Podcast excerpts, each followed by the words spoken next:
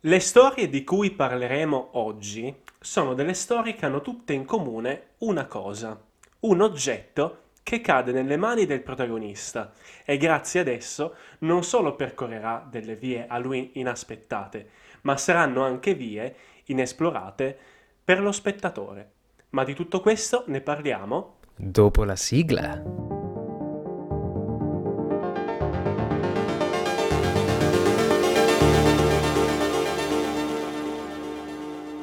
Vorrei fare con, con la bocca la sigla di, di Stranger Things, però non, non me la ricordo, fa tipo... du du du no, no. Sarebbe anche abbastanza, abbastanza difficile da replicare. Ma comunque, ecco, prima di partire con l'episodio, facciamo un piccolo disclaimer. Sì. Nell'episodio scorso abbiamo avuto qualche problema di audio che però abbiamo risolto tranquillamente, quindi ora ci sentirete di nuovo in maniera cristallina con le nostre suadenti voci. Sentirete me in maniera cristallina perché avevo una webcam con microfono gelosa del mio microfono, tant'è che aveva deciso di sostituirsi a lui, perché ha detto che cos'ho io che lui non ha. Una, Eh. buona, una buona funzione, cioè un- a, a differenza tua lui funziona bene, caro microfono. Eh, ogni tanto la gelosia per la tecnologia avviene, ma non è questa la sede, perché oggi parliamo Esatto, no- appunto... non è questo l'oggetto in questione questa sera. Bravo, bravo, esattamente. Quali oggetti parliamo? Qual, è, qual è il tema? Ecco. Allora, il tema di questa settimana, innanzitutto però ringrazio tutti gli spettatori che continuano a seguirci nonostante i problemi tecnici. Veramente, grazie. Sappiamo che ci seguite in parecchi ormai e siete molto calorosi, vi ringrazio. Vi ringraziamo tutti e tre. Esatto, il ringraziare tutti e tre gli spettatori è una tradizione che ormai ci portiamo dietro da, da un pochino in effetti. Esatto. Ma comunque, ma comunque, i tre oggetti di cui parleremo stasera sono tra i più bislacchi che potreste mai pensare di vedere accomunati in un unico gruppo. Bensì parliamo di una spada, di una mappa e di un robot. Che cosa avranno in comune questi oggetti? Scopriamolo portando sotto la luce dei nostri riflettori il primo oggetto, ovvero la spada. La spada. Che però eh, non è una spada qualsiasi, è una spada abbastanza famosa, soprattutto in ambiente... Esatto, in ambiente fantasy è la spada, ovvero Excansaba, Exquissibus, e- Excalibur.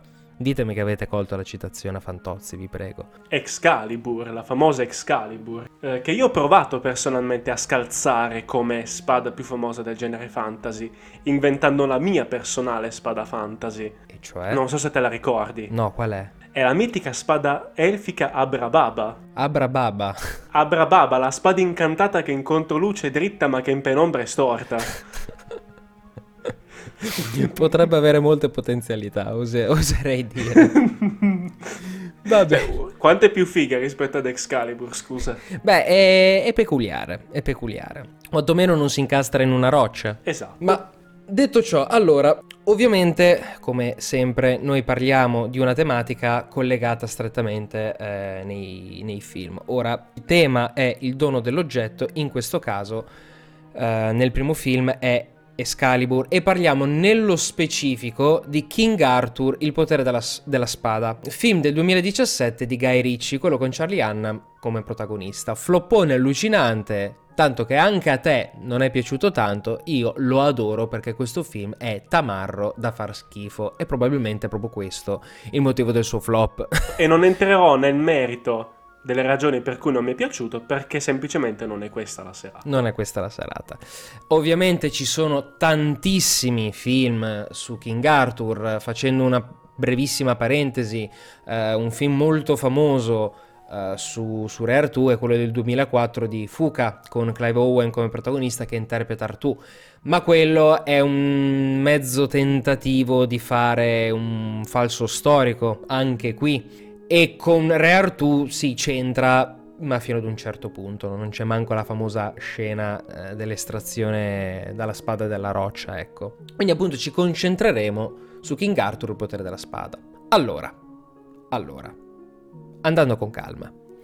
Ovviamente questo oggetto, in questo caso specifico, è una spada eh, tenuta da Uther Pendragon, interpretato in questo caso da Eric Bana, ma, ma fa ancora film questo attore, tra l'altro. A quanto pare. A quanto pare, una volta ogni morte. Ma secondo me è come Ezio Greggio alla Rai, cioè lui continua, nonostante sia stato licenziato, co- continua ad andare alla Rai perché c'è sempre andato e nessuno ha il coraggio di dire vai via. Ecco, pro- probabilmente, probabilmente, perché è anche un bravo attore, ma boh, da, io me lo ricordo da Hulk di Ang Lee e, e, poi, e, e poi qui, cioè non l'ho mai più... vabbè.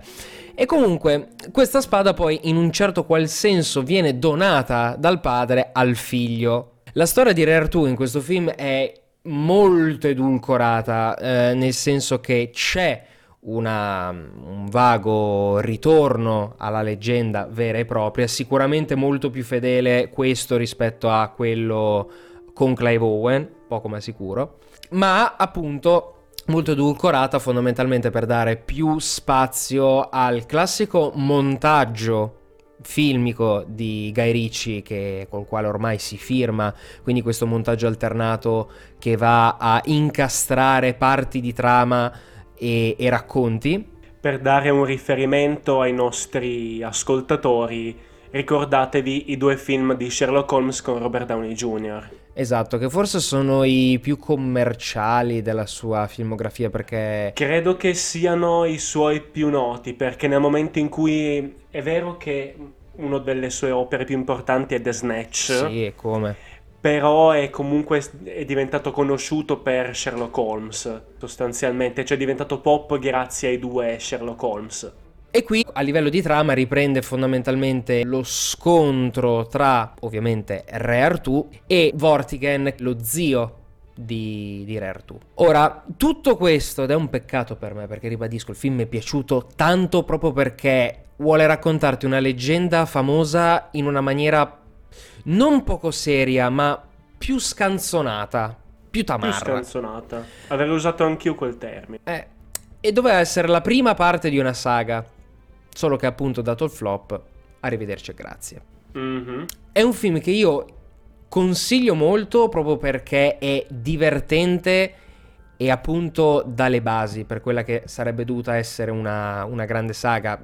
Ci sono addirittura Parsifal um, e tutti gli altri cavalieri, tra cui anche Tristano e quant'altro, e vengono a malapena... Mordred. Mordred, che vengono a malapena presentati perché avrebbero avuto un ruolo più grosso nel secondo, ma comunque funzionano. Ed è figo, c'è anche Kung Fu George, cioè che personaggio è Kung Fu George?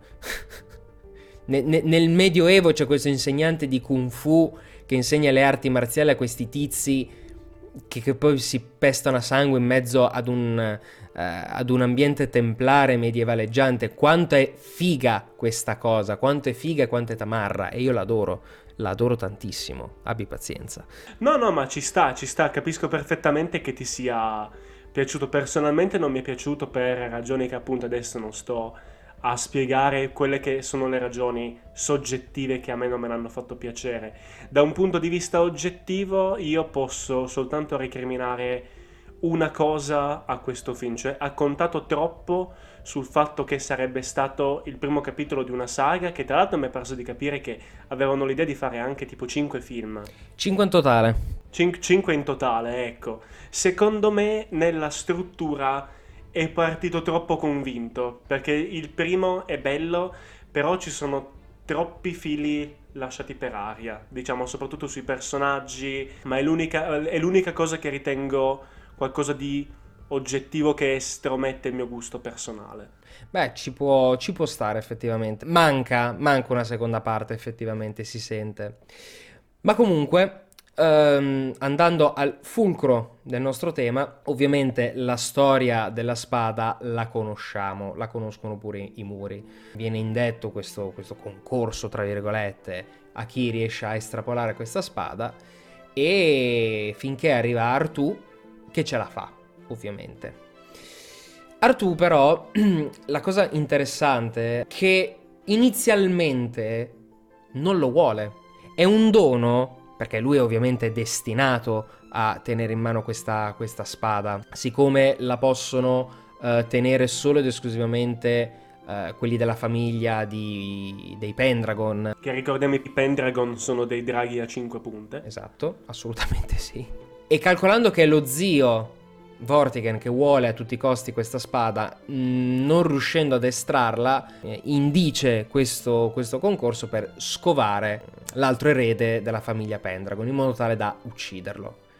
La cosa interessante, dicevo, è che Artù non la vuole questa spada. Artù era bello bello, cresciuto nei bassi fondi di Londinium, tra l'altro torniamo sempre alla, ai bassi fondi di Londra, tema molto caro al buon Guy Ricci pratica- che ambienta praticamente tutti i suoi film lì, nei bassi fondi londinesi. E lui si è fatto la sua vita, si è fatto la sua cerchia, non la vuole questa spada. È la prima cosa che lo dice, quindi vediamo anche il dono che viene rifiutato inizialmente.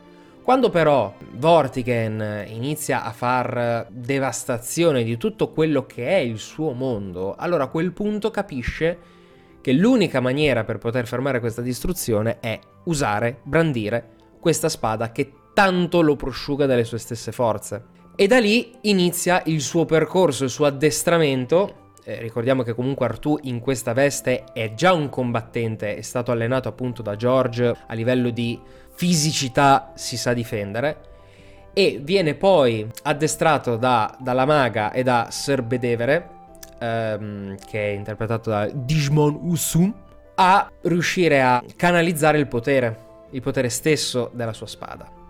E da lì il film parte effettivamente, in realtà parte sin da subito perché il ritmo di questa pellicola è incredibile, ma vedremo che Artù più volte vuole lasciar perdere la spada, tanto che c'è una scena dove la lancia eh, nel lago e, e poi c'è il, ehm, l'arrivo della dama del lago, anche qui rimando al ciclo carolingio, che gliela rende, sei destinato a fare qualcosa di grande, a portare alla pace, a sconfiggere Vortigen. Io, io credo che il momento fulcro del, del momento in cui lui effettivamente abbraccia quella che è la sua missione sia il momento in cui si rende conto che non potrà più tornare indietro alla vita che faceva prima per quella vi- perché quella vita è stata cancellata. Sì. Fin- finché ha potuto lui ha cercato di rimanere dentro la sua bolla, no? Io ho la mia vita, ho i miei contatti, ho i miei giri, riesco a vivere nonostante sia vissuto nei sobborghi, eh, comunque sono riuscito a crearmi una credibilità, tant'è che è, è, un, è, una persona stimata dalle persone di cui si è accerchiato nei sobborghi. Tutti quanti cercano di coprirlo, cercano di dargli man forte, anche quando viene cercato dai soldati di Vortigen. Però nel momento in cui si rende conto che la città è stata messa a ferro e fuoco, non distrutta però quantomeno pesantemente saccheggiata e si rende conto che non potrà più esistere quella normalità in cui lui si era, diciamo, attestato, effettivamente li abbraccia quella che è la sua missione perché la missione gli consente di fare l'unica cosa che lo lega effettivamente a quella che era la vita di prima, ovvero i suoi legami affettivi, di amicizia, ovvero la mia vita precedente è stata distrutta, che cosa è rimasto di quella mia vita precedente? I miei amici. Sì. Per difendere i miei amici po- devo abbracciare questa missione e quindi prende questa, questa scelta. Tra l'altro notare che la spada di King Arthur in questo film gli dona il potere di Zack Snyder in 300, cioè far andare più volte veloce il tempo e poi a rallenti. diciamo che l'oggetto in qualche modo può essere visto come possiamo quasi dire una specie di vocazione in qualche modo, cioè tu sei destinato a questo, che è un concetto che diciamo che mh, mm, spesso mi dà un po' fastidio perché va un po' ad eliminare in quelle che sono le leggende l'idea di, li, di libero arbitrio. Sì. C'è da dire però che mh, mm, ci sono certi casi in cui uh, le leggende si autoavverano, nel senso il personaggio che non vuole prendere una certa posizione o una certa scelta, ma si trova costretto a farla perché, come in questo caso, per difendere sua, le sue amicizie, effettivamente realizza la profezia, è, è l'idea di profezia che si autoavvera. Uh-huh. Per citarti un esempio mh, mm, di profezia che si autoavvera, ti porto sul tavolo per pochi minuti Matrix. Sì. Quando Neo va dall'or- dall'oracolo gli parla e dopo che si sono parlati Nio se ne sta andando e lei dice a Nio non preoccuparti per il vaso, non fa niente. Neo si gira e dice quale vaso e nel girarsi fa cadere un vaso e lo rompe. Sì, me la ricordo molto bene quella scena. E lì la domanda è se lei non gli avesse detto niente, lui si sarebbe comunque girato facendo cadere il vaso? Eh, Quella è una profezia, ma il fatto che tu sai di questa profezia non va ad influire su quella che sarà poi la situazione che capiterà. mm, Quindi esiste il tipo di leggenda che è, diciamo, invasiva, cioè il libero arbitro viene- ti viene sottratto, ma ci sono anche quel tipo di profezie che si autoavverano, ovvero la storia tende verso questo- questa situazione. Se tu provi ad evitarlo, comunque si arriverà a quel punto, si arriverà comunque nel momento in cui tu dovrai imbracciare la spada in qualche modo. Sì, assolutamente. E ti dico, venendo dietro a ciò che, che sta dicendo, ti porto due cose che ho apprezzato più una. Allora, qui mi è piaciuto che eh, questo- questa, ti- questa versione di Artù è fallibile. Difatti, eh, la leggenda, o meglio il destino che lega Artù a questa spada, ribadisco in questa versione, tende insomma a un- una riuscita della missione, ma molto spesso, molto spesso Artù poteva fallire. Difatti è grazie a tutto il gruppo che gli si crea attorno che lui riesce nella sua impresa. Da solo non ce l'avrebbe fatta. Anzi, più volte, come già eh, detto, avrebbe preso e mollato. Eh, quindi, se non fosse stato per la maga una volta, il gruppo che l'ha salvato una seconda, eh, la dama del lago che gli ridà la spada, cioè, lui avrebbe fallito subito. E questo è molto umano. Al che mi collego alla seconda cosa che mi è piaciuta particolarmente di questo film, è che nei film, ma anche nei libri, poi anche tutti quelli di Re Artù, viene sempre visto come questo cavaliere enorme, fortissimo, splendente, il classico paladino.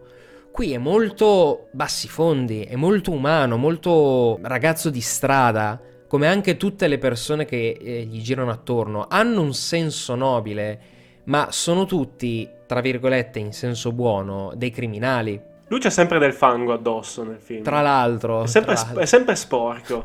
E questo ti dà un senso, secondo me, molto più umano, per- perché è, è figo nel fantasy vedere sti cavalieri con la, con la armatura super sbrilluccicante che arrivano a cavallo, qua- con la luce divina dietro. È figo, per carità, però non credo andasse così. Non sono sempre stati così. Il film ti mostra come sono prima, diciamo, della loro consacrazione a cavalieri che entreranno nella leggenda. ed è fantastica questa cosa.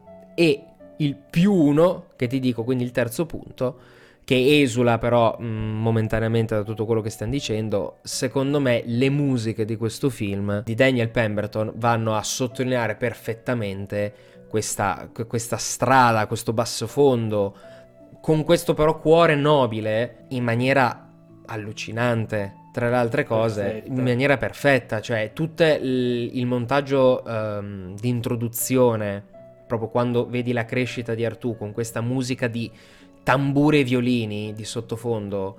Madonna, a me ha messo i brividi la prima volta che l'ho visto al cinema. Io sto film l'ho visto 5-6 volte, tra le altre cose. Mm. Forse due volte al cinema e poi l'ho recuperato ancora dopo. Mi, mi ha catturato, mi ha catturato. T'ha catturato. Infatti mi ricordo che quando tu eri uscito dal cinema, pensa, quando facevamo ancora l'università, Eh, avevi detto fighissimo, valla a vedere, poi non ero riuscito ad andarla a vedere, ma poi per parecchio tempo me ne hai parlato in tono estasiato di questo film che ti ha letteralmente fulminato, sì, in effetti. Ma poi ti dico, non, non c'entrano un cazzo uno con l'altro, ma dopo Nolan il mio preferito è Guy Ritchie. Certo. Cioè, quindi a- a- abbiamo i- il teorico, il fisico, il matematico, tutto serio, e poi abbiamo questo cazzone mega galattico, però oh, eh, sono, li, li adoro. No, funziona, Funziona. funziona, effettivamente. Per quanto comunque a me il film non, non lo abbia particolarmente apprezzato, comunque riconosco che c'è tanta roba dentro, soprattutto anche una cosa che tu non hai citato, Mm?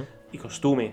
I costumi. I costumi sono, sono fatti molto molto molto bene, a me sono piaciuti tantissimo, ma Ma prima di passare al prossimo film che citiamo, Sì. in questo episodio, siccome ogni promessa è debito, io avevo detto nell'episodio scorso che questo film sarebbe stato collegato a un film dell'episodio precedente. Esatto. Per la precisione, al gladiatore. Mhm. Sai in che cosa io lo collego? Che cosa? Al fatto che è in questo film King Arthur è palesato effettivamente da, da dei dialoghi che hanno, che che avvengono durante il film, sono accomunati dal fatto che l'antagonista è il creatore effettivamente di colui che lo spodesterà. Uh, è vero, è vero, hai ragione. Sono entrambi film dove un personaggio per timore che sia spodestato da un qualcuno gli si mette continuamente i bastoni tra le ruote, lo si cerca di buttare giù, quando a quella persona nemmeno fregava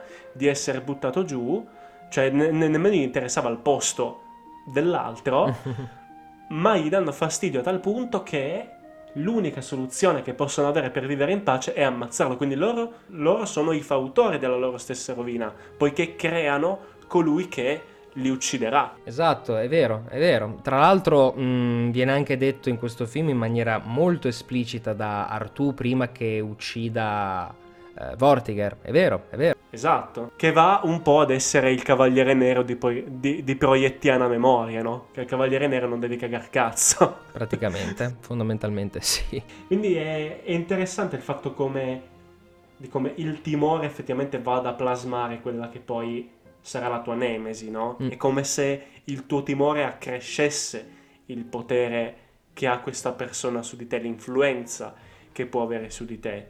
Però ti dico, a proposito di potere, che cos'è che porta il potere? I soldi, la ricerca ossessionata di soldi. E nel prossimo film ciò che dovrebbe portare a questa montagna di ricchezza è una mappa. Di cosa stiamo parlando? Stiamo parlando di una palla.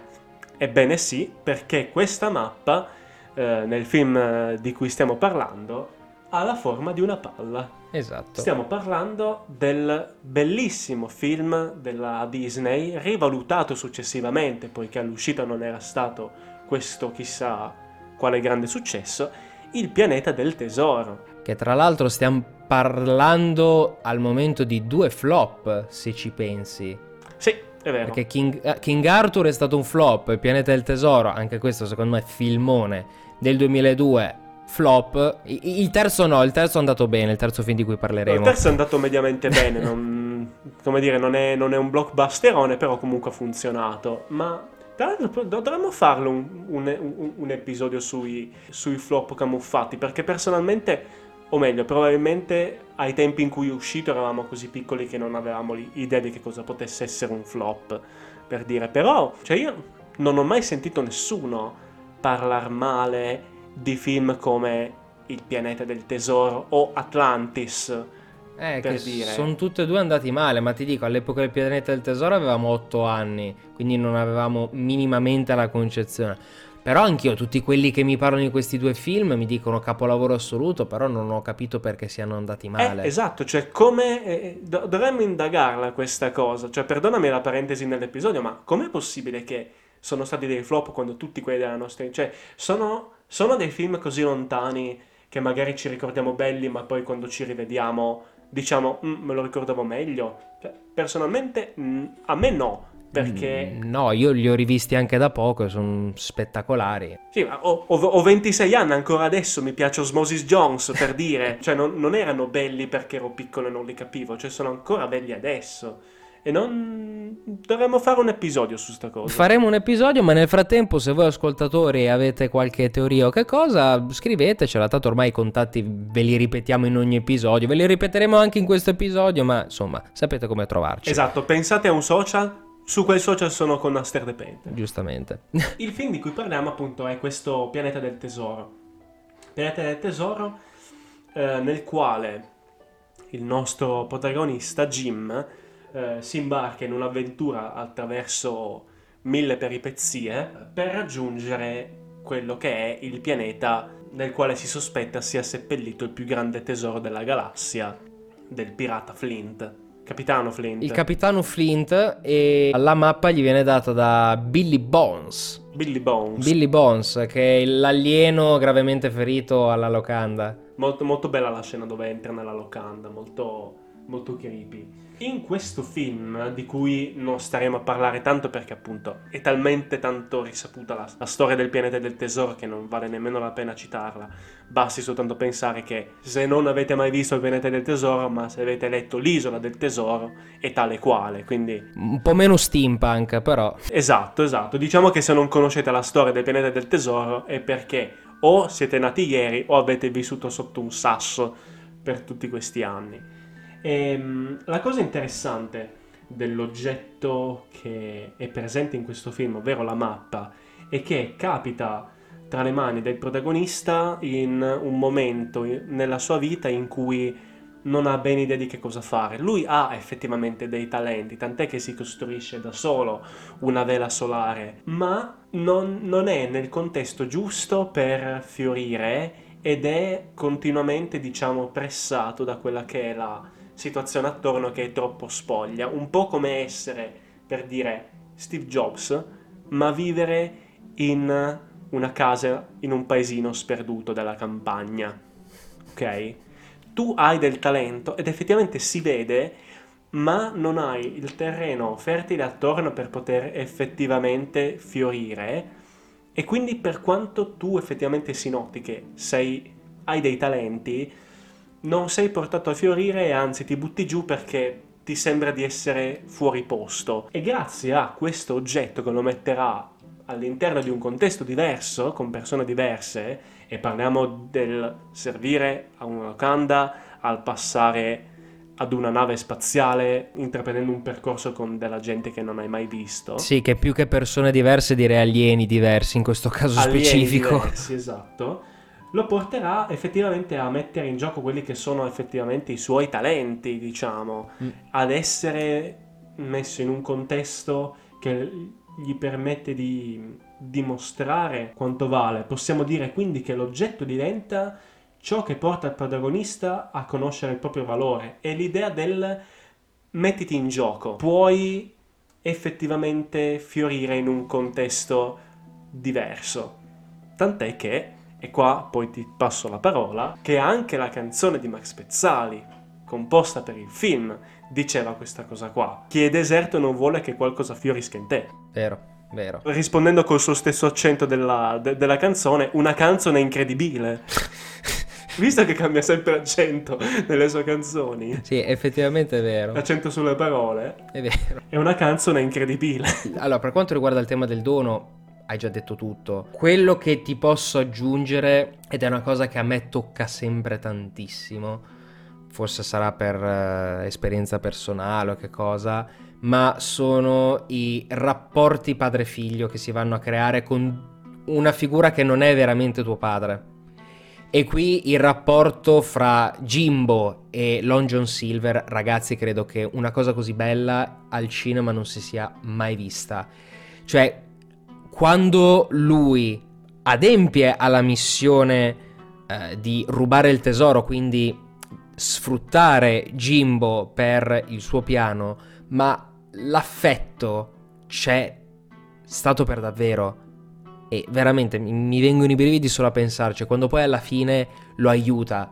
Cioè, sono diventati nemici, ma quel, quell'affetto c'è. Non è mai stato eh, recitato, cioè è nato ed è cresciuto e quindi alla fine si aiutano, risolvono la situazione, si salvano la vita l'un l'altro perché cioè, ce l'ho impressa da quando, da quando, ero bambino, quando ho visto il film per la prima volta, quando lui, c'è Jimbo che tenta di eh, creare questa tavola improvvisata mm, per riuscire sì. a premere il pulsante e cambiare la mappa. E lui arriva perché lo vede in difficoltà e gli fa: Dimmi, dimmi che cosa hai bisogno. Cioè, quel, quel momento di far squadra nato da sì, ce dobbiamo salvare. Porca miseria, qua- quanto è forte. Quello è molto. Da, da, davvero tanto, tanto bello. E altro episodio del film che mi viene da citare per rafforzare quello che tu stesso dici. Il momento più bello che mi è rimasto del film è quando sono in mezzo alla tempesta solare o al buco nero, non mi ricordo, che c'è l'ammiraglio che viene sbalzato fuori dalla nave, no? Perché c'è il crostaceo che taglia la fune e dà la colpa a Jim, Sì, dicendo non hai legato la fune, quindi è, è partito perché la fune non era legata bene, no? E quindi a lui ricade la colpa di questa morte e lui si sente in colpa. Il momento figo è quando John Silver eh, va a dire all'altro guarda che sta roba qua è una cazzata, hai fatto male, ma lui non glielo dice in senso hai fatto male perché non è parte del piano, perché alla fine eliminare quel tizio era anche comodo. Lui se la prende perché facendo così ha fatto del male a Jim, tant'è che quel- quella specie di crostaceo glielo dice ma ti stai ramollendo, ti stai affezionando al ragazzo. Ed è figo come a spada tratta vada a difendere qualcuno nonostante i propri interessi erano favorevoli al gesto che è stato compiuto. al granchione Scroop, che tra l'altro in italiano nessuno l'ha riconosciuto perché fa il vocione, ma anche qui, torniamo di nuovo, è Luca Ward. Ah, ah, è vero, è vero. E tra le altre cose, mh, sto leggendo in questo istante, non lo sapevo, che Ben, eh, l'intelligenza artificiale di questo film, quasi spalla comica, è, è Maurizio Crozza. Ma va. Sì, non, non lo sapevo manco io, ma effettivamente mh, la Disney tra gli anni 90 e i primi del 2000 prendeva questi personaggi televisivi tipo Magalli per Filottete, li ficcava nei film e sta gente che non era eh, doppiatore, c'erano tutti comici, personaggi televisivi, showman e quant'altro, oh, doppiavano tutti da Dio. Poi non l'hanno più fatto. Ma io credo che abbia funzionato, mm, ma questa è proprio una mia supposizione campata per aria, così come mi è venuto in questo momento. Credo che da un punto di vista puramente astratto, sta roba sia l'idea goldoniana dell'interpretazione, cioè tu prendi una persona che ha un certo modo di fare e, e gli dai un personaggio a cui lui è affine. Sì. Cioè, magari a interpretare Filottete, magari ave- aveva quella voce che si adatta bene a quel personaggio e quindi gli riesce bene perché tu quel personaggio te l'immagini con quella voce. Non so dirti perché, non so dirti come mai, però funziona. Non so, e probabilmente facevano dei, dei- dei matching ottimi al- all'epoca. Ma poi perché Magalli appetibile ci sta sempre bene. Esatto. Va, Esatto. va sempre bene Magalli, va sempre bene. Esatto. E tornando a bomba al tema, Mhm. fondamentalmente, a ba- ba- ba- tornando a bomba al tema, direi che con il pianeta del tesoro, guardatelo. E poi una volta che hai finito di vedertelo, riguardatelo. Cioè, non è che puoi dire molto altro sul pianeta del tesoro, è troppo bello. Dura pure 95 minuti, quindi è breve. Sì, c'è anche molto poco di cui parlare sen- in senso buono, perché è la classica storia del personaggio che messo nel contesto in cui può effettivamente dare il meglio di sé, fiorisce, diciamo, dà prova di quelli che sono i suoi talenti e il suo valore. Ce ne sono tante di storie di questo tipo, però ci siamo sentiti di citare il pianeta del tesoro perché comunque tutti i film che portiamo in questo podcast hanno un che di fiabesco. C'è la leggenda di Re Artù, c'è l'idea del pianeta del tesoro. Adesso parleremo anche di un altro film che secondo me vi piacerà molto. Quindi è tut- ha tutto un, diciamo, un, un fare di fantasioso, di, di- di fiabesco in qualche modo. E quindi questo film qua si sposava bene con, con la tematica e essendo anche un film che merita davvero la pena di essere guardato, why not? Why not? E ti lascio introdurre a te appunto il prossimo, il prossimo film. Esatto, perché collegandomi alla questione fiabesca di cui tu stavi parlando, presenterei il prossimo film, ultimo di questo episodio, che è molto fiabesco, nonostante prenda spunto da fatti barra più che fatti un perso- personaggi realmente esistiti, ma raccontati in una chiave incredibilmente favolesca. Ora, Scorsese fa gangster movie, altra tipologia di film di cui andremo a trattare prossimo episodio, e poi ha fatto Ugo Cabré, questo film magnifico, sospeso, nel senso che hai questo film eh, che, che ti, ti- ti prende per mano e ti accompagna in tutto il suo racconto. E qui abbiamo un concetto molto interessante e anche diverso del dono dell'oggetto, di un oggetto ben specifico. E siccome questo pensiero l'hai eh, elaborato tu in una maniera che mi hai lasciato veramente a bocca aperta e senza parole, Dopo questa mia mh, Oh, fallace... grazie. Oh, prego! Dopo questa mia fallace introduzione, ti lascerei la parola e ti dico divertiti. Guarda, ti ringrazio per la cortesia di lasciare a me l'onore di parlare di questo film perché sono molto legato a questa pellicola. Ma prima di iniziare a disquisire su quella che era la mia riflessione, ci tengo a sottolineare una cosa che hai detto tu poc'anzi, che effettivamente non ci avevo pensato, non- a cui non avevo pensato io stesso, cioè la commistione di reale con una narrazione fiabesca. Sì, sì, sì. Se- se- secondo me, mentre tu parlavi, mi hai fatto proprio venire il flash. Sì, a- a- alla, alla meme, first reaction shock. Ecco. Proprio uguale uguale, perché io credo che questo tipo di film, per co- come impostazione, andrebbe approfondito. Cioè dovrebbero essere fatti molti più film in questa maniera. Perché nella realtà esistono un sacco di storie vere, ma che raccontate con questa sensibilità diventano quasi delle fiabe Sì, è vero. ma diventano delle fiabe ancora più belle perché sono vere. Cioè Méliès è veramente esistito, ha veramente donato al cinema la sua magia ed è, secondo me, qualco- qual- qualcosa che andrebbe continuato come genere, anziché fare i soliti film storici o i biopic, diciamo, rendere delle storie vere in versione fiabesca. Ma non fiabesca nel senso gli unicorni, robe così, perché alla fine questo film rimane molto reale.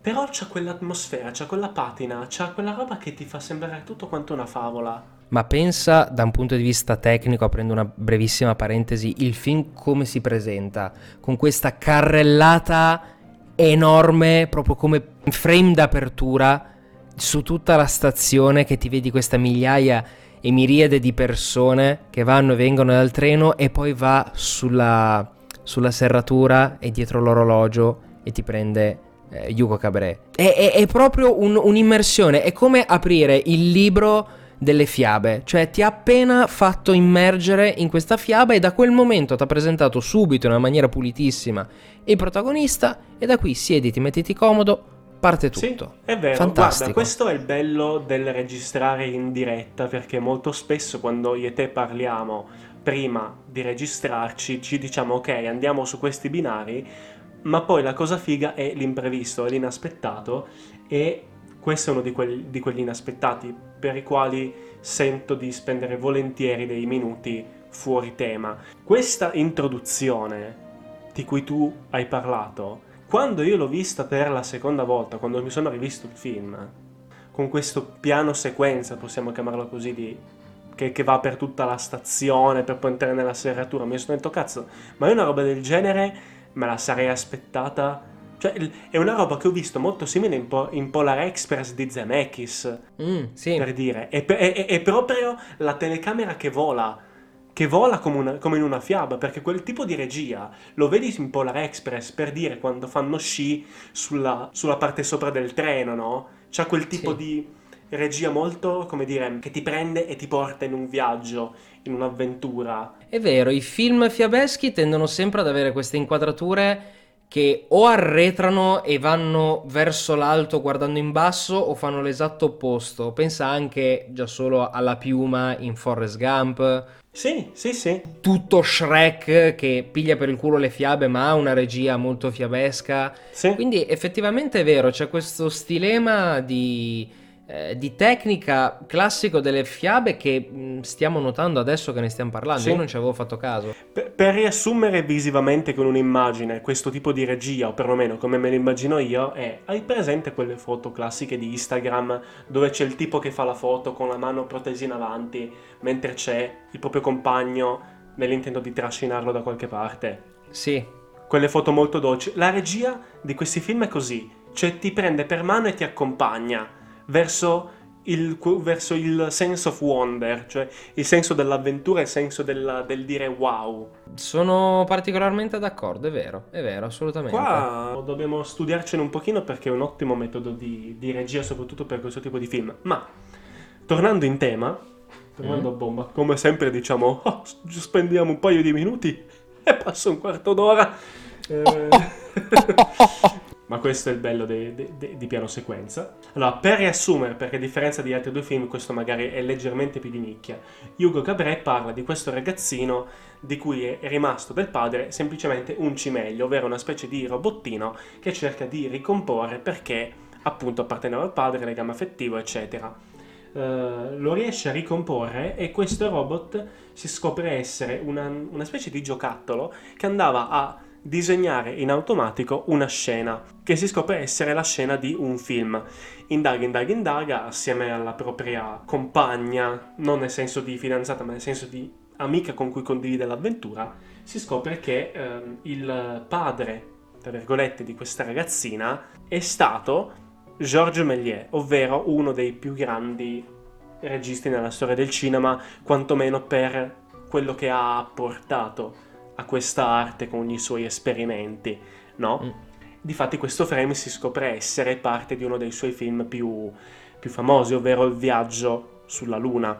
Oh, sì. Le Voyage dans la Lune. E si scoprirà appunto che Méliès aveva mollato perché lui faceva tutti questi suoi spettacoli cinematografici e teatrali, ma a causa della guerra la gente aveva sempre meno dato spazio a quello che poteva essere divertissement, alla fine fi- finché alla fine era stato praticamente dimenticato e lui stesso ha mollato. E grazie a questo film, mh, mm, come dire, lo stesso Méliès si rende conto di quanto sia effettivamente stato rilevante e di quanto comunque lui si sia fatto carico di mettere in scena i sogni di coloro che andavano a vedere i suoi spettacoli quindi c'è diciamo una consacrazione della figura di, di Méliès per quello che riguarda la storia del cinema.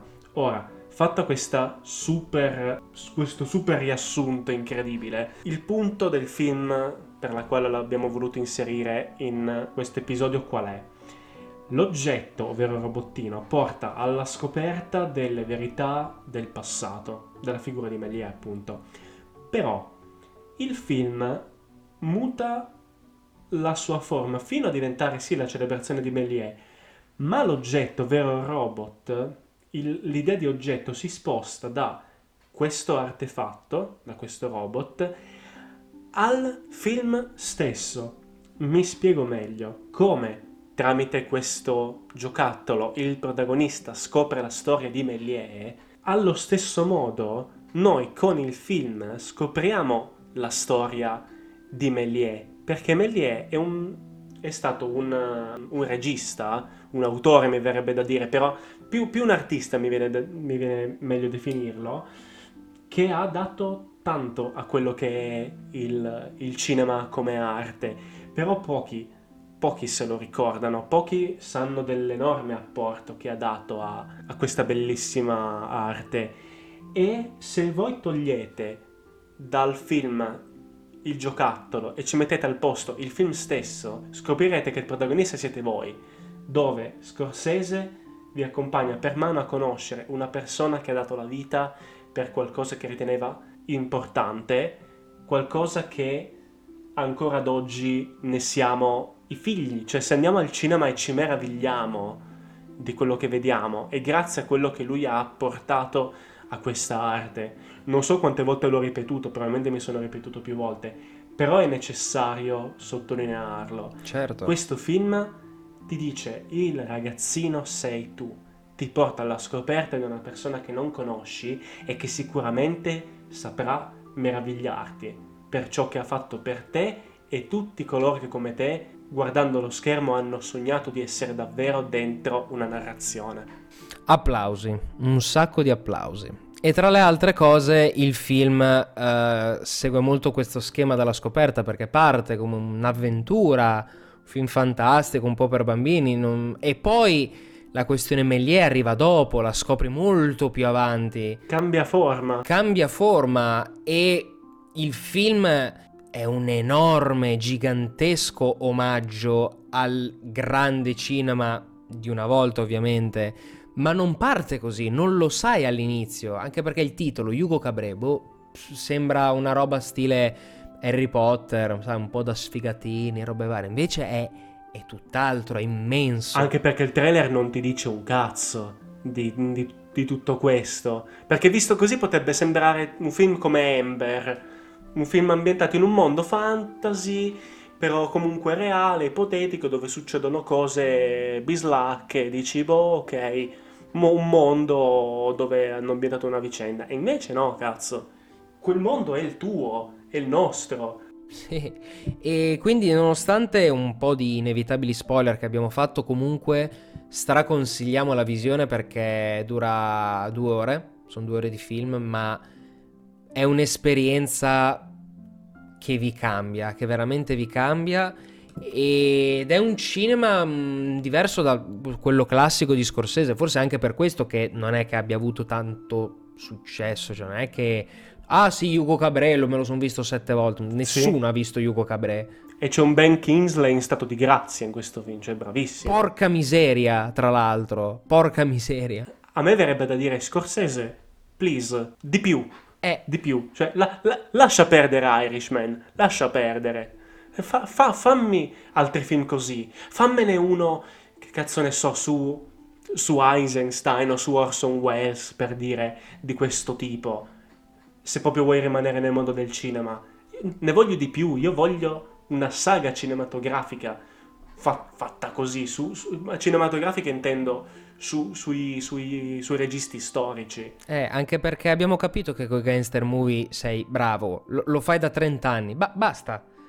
Passa ad altro, sei, cazzo. Sei, talmente bravo che hai rotto il cazzo. Eh. Esatto, cioè fai queste robe che ti escono divinamente. Che tra l'altro postilla, leggo adesso, premio Oscar, miglior fotografia, miglior scenografia, miglior sonoro, miglior montaggio sonoro, miglior effetti speciali e i Golden Globe si è pure portato la miglior regia. Eh, cioè ha fatto incetta di premi, quindi Give me more. E sottolineo una cosa, sottolineo una cosa, miglior scenografia a Dante Ferretti e Francesca Lo Schiavo. René Ferretti? René Ferretti, no, Dante Ferretti. Quindi Oscar italianissimo. Ah, pensa a te. Eh, due, sono due scenografi italiani. Che quindi è stato premiato questo film. Perché non ne sono stati fatti altri? Perché Scorsese è stronzo?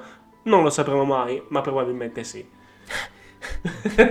Beh, ehm, dopo aver insultato malamente Scorsese, direi che... Dopo aver detto che il film è un capolavoro. Dopo aver detto che il film è un capolavoro e aver insultato Scorsese, direi che, insomma, anche per questo episodio noi siamo giunti alla conclusione. Che dici? Assolutamente, assolutamente sì, ed è stato, è stato un bel viaggio anche questo. Dunque, noi ci rivediamo a settimana prossima, l'ultimo episodio di questo mese.